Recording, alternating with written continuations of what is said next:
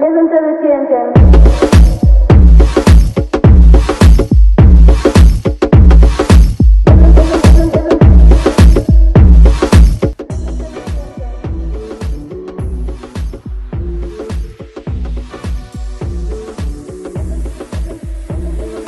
We love to hate them, and at times hate to find we love them. Вкратце так можно сказать о злодеях, без чего образу не обошелся бы ни один бестселлер и ни один кассовый фильм. Персонажи, добавляющие остроту и приятную перчинку в каждую историю, где сюжет крутится вокруг борьбы добра и зла, являются одними из фаворитов, порой затмевая главных героев. Чем же заключается секретный ингредиент рецепта по созданию идеального антагониста, разберем на примере культовых злодеев с мультсериалов и фильмов. С вами подкаст Чин-Чин, где мы обсуждаем различные темы, которыми вы можете разбавить обстановку скучного застолья и не только. Мы начинаем. Listen to the chanting. Ее тощее длинное тело, черно-белые волосы и безумную страсть к мехам не забыть. Круэлла – колоритный персонаж диснейского анималистичного мультфильма «101 далматинец». Позже мультфильм получит экранизацию в стиле полнометражного фильма, на который сделают ремейк целых три раза. Но четвертый фильм заострит свое внимание на главной и незабываемой антагонистке Круэлле. Круэлла Дивиль ничего не напоминает. В оригинальном мультфильме 1961 года присутствие мисс Девиль сопровождалось пасхалками на самого дьявола. Красные тона, удары молнии, бешеные глаза, саркастичный характер и неземное пристрастие к меху. Сама же Пердита в самом первом появлении Круэллы называет ее That Devil Woman, что еще раз отсылает на демоническую природу героини. Хотя основная внешность Круэллы унаследовала несколько визуальных черт от оригинального романа Доди Смит, ее наполовину черные, наполовину белые волосы, черное платье огромное норковое пальто, которое развивается вокруг нее как плащ, дизайн персонажа в фильме был разработан Биллом Питом, Кеном Андерсоном и Марком Дэвисом. Эта версия персонажа также была полностью скелетообразной и постоянно курила, оставляя за собой след зеленого, дурно пахнущего сигаретного дыма, куда бы она ни пошла. Ее внешность и общие манеры были описаны как своего рода адский зверь или демон, факт упомянутый в ее имени и в песне о ней. Дэвис преувеличил размер пальто, чтобы соответствовать личности Круэллы, которая была больше, чем в жизни, и добавил три больших хвоста к спине, чтобы добавить немного смешной элемент.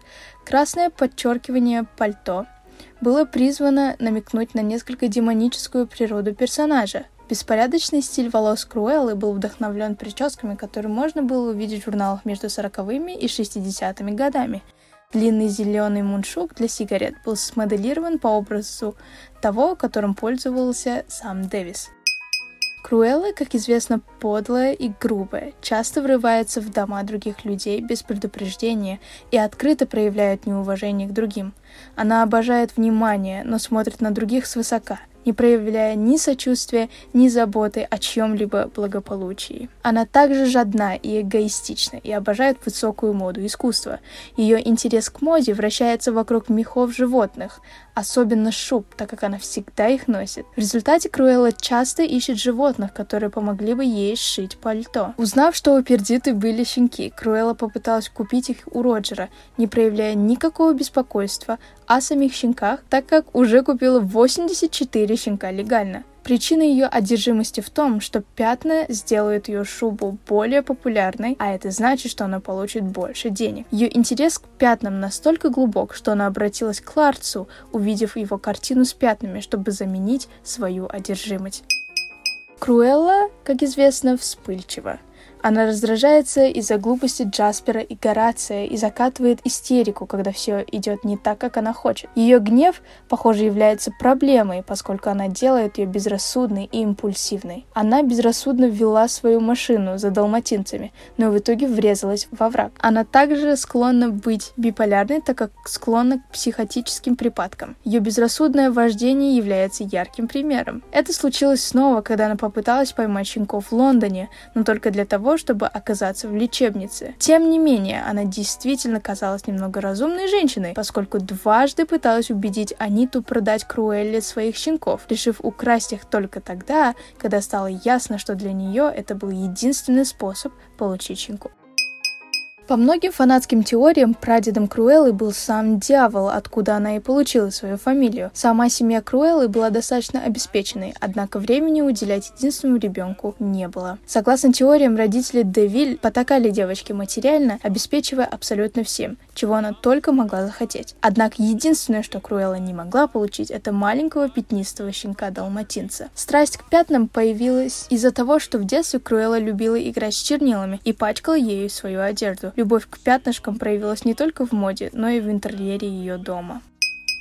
Необычный цвет волос героини является важным атрибутом ее имиджа и главной чертой ее характера. Одна часть черная, символизирующая темную часть и безумство Круэллы, а белая — символика ее разумности и в некой степени гениальности. Недавно вышедший фильм о Круэлле является неким приквелом для действия сюжета «101 Далматинец». В фильме нас знакомят с трагичной историей злодейки, пережившей смерть своей матери, попрошайничество и преступлений. В отличие от предыдущих злодеек Диснея, таких как Злая Королева, Леди Тремейн, Королева Червей и Малефисента, Круэлла не интриганка и не обладает никакими способностями. Вместо этого она действует чисто импульсивно и таким образом склонна к безрассудному поведению, особенно разрывая снежный пейзаж в своей машине. В отличие от будущих версий персонажа, эта версия Круэллы казалась непобедимой в глазах далматинцев.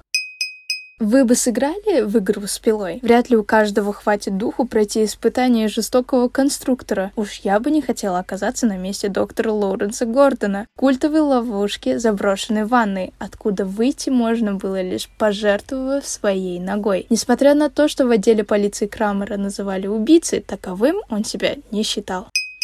Джон Крамер – инженерный вдохновитель, известный как Джиксо, который был ответственен за гибель по меньшей мере 57 жертв. Как прошлое Крамера превратило его в одного из самых страшных злодеев ужасов. Франшиза «Пилы» составляет 8 частей и недавно вышедший фильм «Спираль». Если честно, я бы сказала, что «Спираль» — это полноценно самостоятельный фильм с небольшими отсылками к «Пиле», поскольку вся история «Пилы» еще закончилась на седьмой части. В четвертой части «Пилы» нас ближе знакомит с прошлым конструктора, описывая его трагедию потери так долго ожидаемого сына Гидеона и позднее диагностирование рака. Со слов его бывшей жены Джилл Так, зрители узнают, насколько Крамер был расчет. Гидеон должен был родиться именно в год свиней, по азиатской культуре символизирующей перерождение. Данную идею носит все игры пилы, заставляющие человека ценить свою жизнь. Джилл работала в реабилитационном центре для одержимых наркотическими средствами, что достаточно часто тревожило Джона. Вечером после сессии в попытках украсть шприцы, Сесил, пациент Джилл, по ошибке продавливает живот женщины, провоцируя выкидыш. Развал семьи, необратимая болезнь заставляет Крамера пойти на самоубийство, однако он, получив несколько серьезных ранений, выживает. Так и зарождается концепт игр.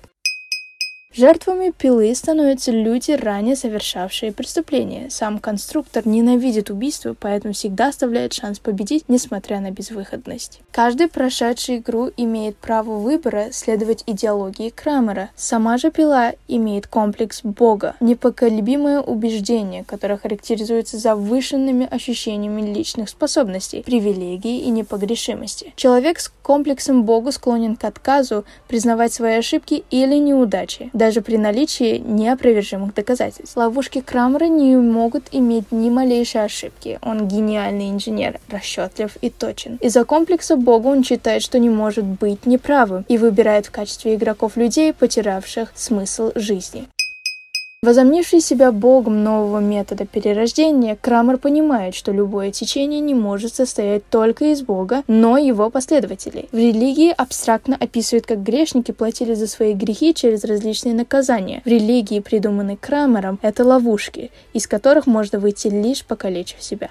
Сымавшиеся спастись по поверьям пилы перерождаются, оставляя прошлое позади. Идеальное протеже исследователь его дела. Однако среди всех его следователей только один смог пройти весь свой тест. Доктор Гордон, по хронологии третий выживший после Логана Пола и Аманды Янг. Джон Крамер имеет высокий интеллект, умение предполагать действия людей. Он получает удовольствие от страдания других, считает, что имеет право судить человека и его желание жить. Эти качества и делают его таким гениальным психопатом.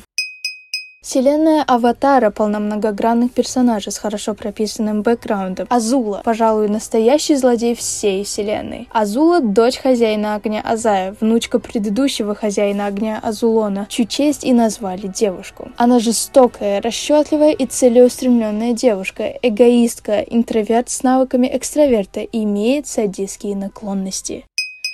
С самого детства девочка росла под влиянием своего дедушки и отца, веривших в превосходство народа огня над другими стихиями. Выросшая во время Столетней войны в Азуле воспитывали равнодушие, резкость и уверенность. Ментальным здоровьем девочки никто не заботился. По словам персонажа, собственная мать считала ее монстром, что сильно отразилось на характере Азулы. Принцесса считает, что власть и превосходство делают человека сильным. Она абсолютно уверена, что рождена для власти и не проявляет сочувствия или милосердия к тем, кто, по ее мнению, этого не заслуживает. Она считала, что страх – это единственный способ добиться уважения. В отличие от ее брата Зуко, который позже перешел в сторону команды Аватара, у Азулы не было духовного наставника. Дядя Айро после потери сына Лутена на войне нашел отдушину в единственном племяннике, поэтому Азула его совсем не интересовала. В захвате столицы народа Земли Басингсе Айро отправил племянникам подарки. Зуку воинский меч, а Азуле куклу. Данный пример показывает, что Айро не знал, что нравится его племяннику племяннице. Он не знал ее совсем. После того, как мать Азулы Изуко покинула земли народа огня, дети остались на попечительстве отца, ради внимания которого детям пришлось стараться показать себя в огне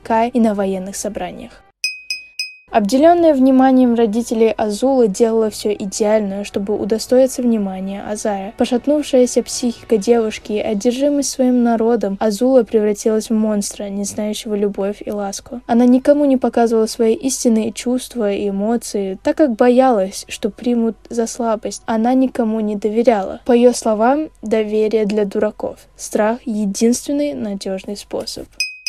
Согласно фанатским теориям, девушку на протяжении всей жизни преследовали галлюцинации в виде ее матери. В сцене перед коронацией Азула видит силуэт матери в отражении зеркала. После Азула разбивает зеркало, услышав, как Урса, мать девушки, признается, что ее сильно любила. В отношении со своими единственными подругами Мэй и Тайли она также холодна и равнодушна. Азула не признает свои ошибки и боится провалов. В ее мире она не может ошибаться. Самое примечательная черта принцессы Азулы – ее способность создавать синее пламя, которое обладает более высокой температурой, чем оранжевое пламя. Росшая достаточно в суровом окружении девушек, чувствующая зависть по отношению к своему брату, выросла в психически нестабильного чудо-мага. Здесь три месяца длятся. Каникулы летом, забудь про учебу смелее – Финес и Ферб – один из самых популярных мультсериалов канала Disney. По сюжету два брата придумывают изобретения, а их старшая сестра пытается настучать на них. В суматохе постройки очередного сооружения пропадает их домашний утконос Перри, работающий спецагентом под прикрытием в ОПКО, организация без крутой аббревиатуры. Главная цель Перри – не дать злодею Фуфелшмерцу взорвать Триштате. Хайнс Фуфелшмерц склонен быть скорее не злым, а чрезмерно драматичным, эксцентричным и вообще невежественным. Фуфелшмерц живет в своем штабе, который находится в офисном здании и иногда выезжает в другие места, если это необходимо для совершения его планов. Детство Хайнса было довольно тяжелым. В одной из серий он признался, Собственные роды проходили без присутствия родителей. Об его дне рождения часто забывали, из-за чего мальчику приходилось самому устраивать праздник в кругу аниматроников и пары жуков. Юный злодей совершенно не знал родительской любви, Мать его избегала, а отец не считал сыном. Теории гласят, что Фуфелшмерц не был биологическим сыном семьи Фуфелшмерцев, что свидетельствует его необычная форма головы. Однажды отец Хайнца выиграл щенка, которого назвал «единственный сын». Позже собака сделает своего хозяина богатым и популярным. Когда семье Фуфелшмерца пришлось отдать единственного гнома, чтобы оплатить долги, Хайнц стал охраняющим сад гномом. Ему нельзя было двигаться, и пока все дети играли на лужайке и получали удовольствие от лета, бедный мальчишка стоял в своем костюме гнома целые дни и ночи. Сам Хайнц говорил, что его другом была только луна.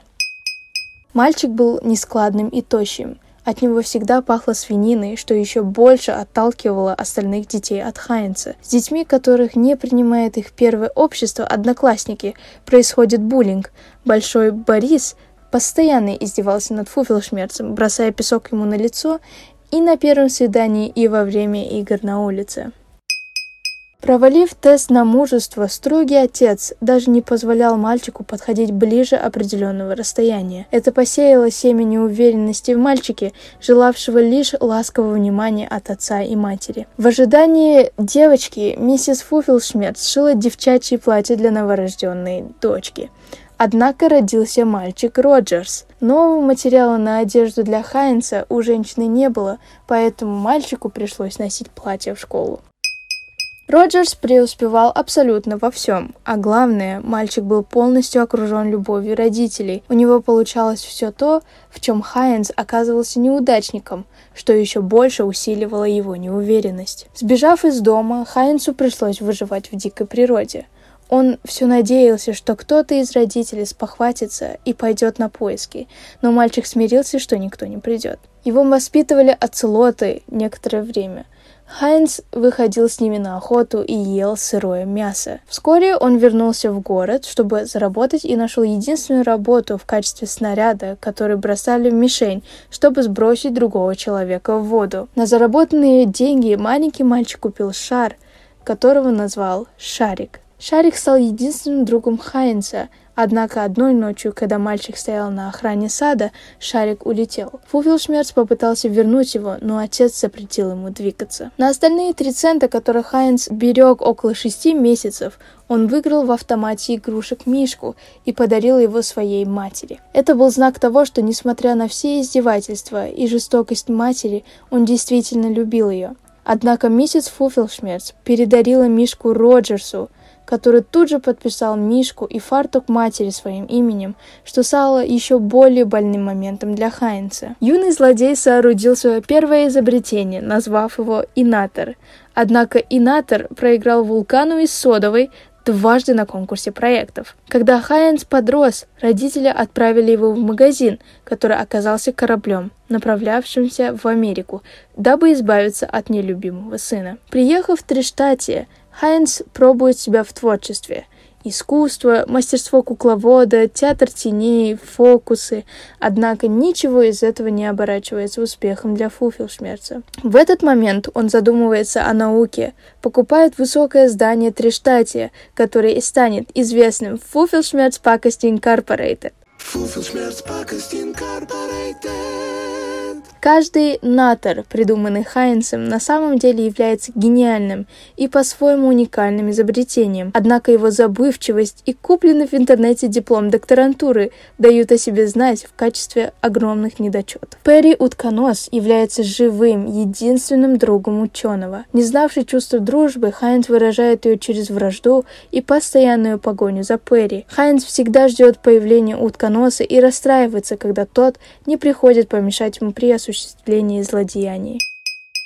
Несмотря на нехватку любви в детстве, Хайнс уделяет время своей дочери Ванессе, устраивая для нее лучшие дни рождения, о которых сам Хайнс мечтал все детство. Порой они бывали чересчур детскими, но Фуфелшмерц пытался осуществить все желание Ванессы, подарив для нее ту самую куклу, которую она так хотела долгое время. Он не утратил чувство любить, хотя для него это было совершенно незнакомым чувством. История Фуфелшмерца еще раз дает понять, что злодеями не рождаются. Так почему же людям больше нравятся злодеи? Множество злодеев имеет историю и мотивацию быть злодеями, что часто может импонировать со зрителями. Ученые из университета Норс-Вестерн доказали, что люди склонны выбирать персонажей, похожих на их самих. К тому же не исключено, что в каждом из нас живет некая темная часть, которая узнает себя в лице антагонистов.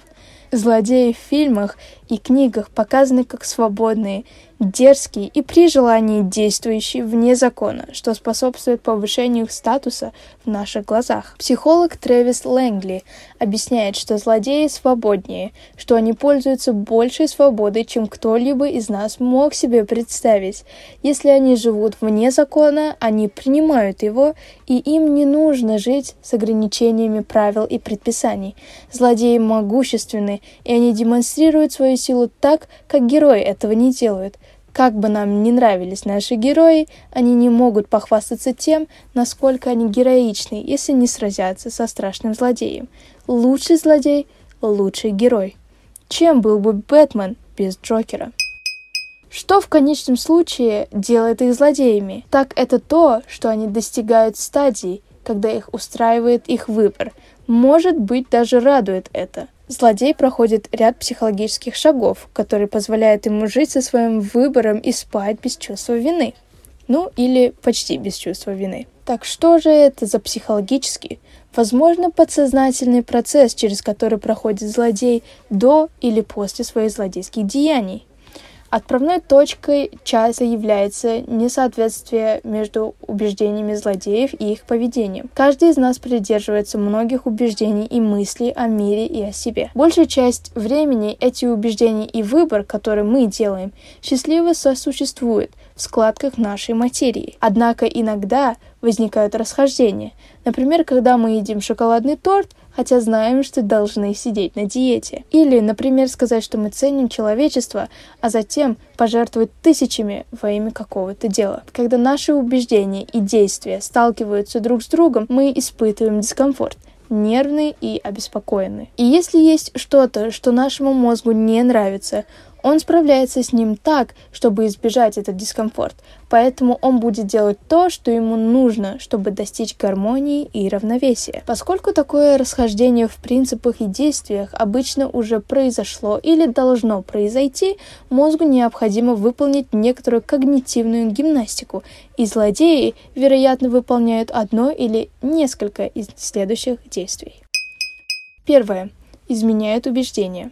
Рассуждением мне действительно не нужно сидеть на диете. Саруман в классическом «Властелине колец» использует такие рассуждения. Первоначально могущественный Истари, которому было поручено охранять Средиземье, как Гэндальфу, вера Сарумана и его преданность меняются, когда он приходит к убеждению, что победы Саурона не избежать. Его любовь к власти заставляет его отказаться от своего ордена и убеждает его, что ему лучше на стороне зла рационализирует свое действие. Рассуждение «Шоколадный торт» – хороший источник кальция. Серия «Голодные игры» предлагает нам медленно закипающего злодея в лице президента Альмы Коин. Она всецело стремится освободить Панем и сделать его лучше. Но ее желание любой ценой занять место президента Сноу в качестве правителя, включая убийство сестры Китнес, показывает, что она действительно социопатка, жаждущая власти. Независимо от того, является ли это поступком или ее истинной верой, рассуждения Альмы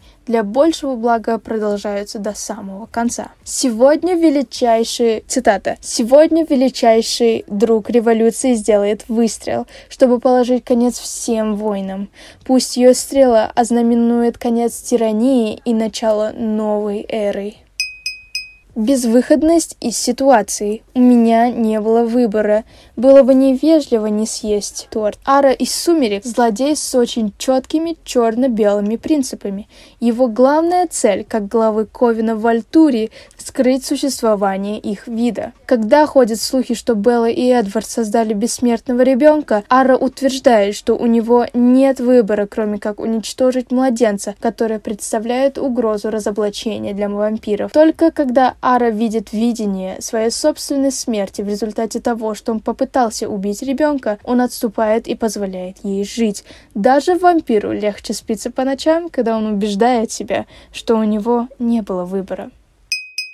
Данным рассуждением следует каждый антагонист, что делает его мотивацию злодея еще интереснее и запутаннее. Именно внутренняя мотивация, порожденная детскими травмами, способствует развитию сюжетной линии злодея, давая возможность сопереживать и одновременно ненавидеть отрицательных героев. Любой злодей, который может вызвать у вас много эмоций, хороший злодей. Иначе он просто становится плоским. Поскольку лучшие персонажи имеют оттенок серого, а не черно-белого, лучшие злодеи находятся в той серой области, где люди могут видеть себя в них. Мы все и герои, и злодеи, но нам гораздо комфортнее быть первыми, чем вторыми. Нас гораздо больше хвалят за доброту, чем за то, что мы должны быть жестокими. И именно поэтому злодеи так неотразимы.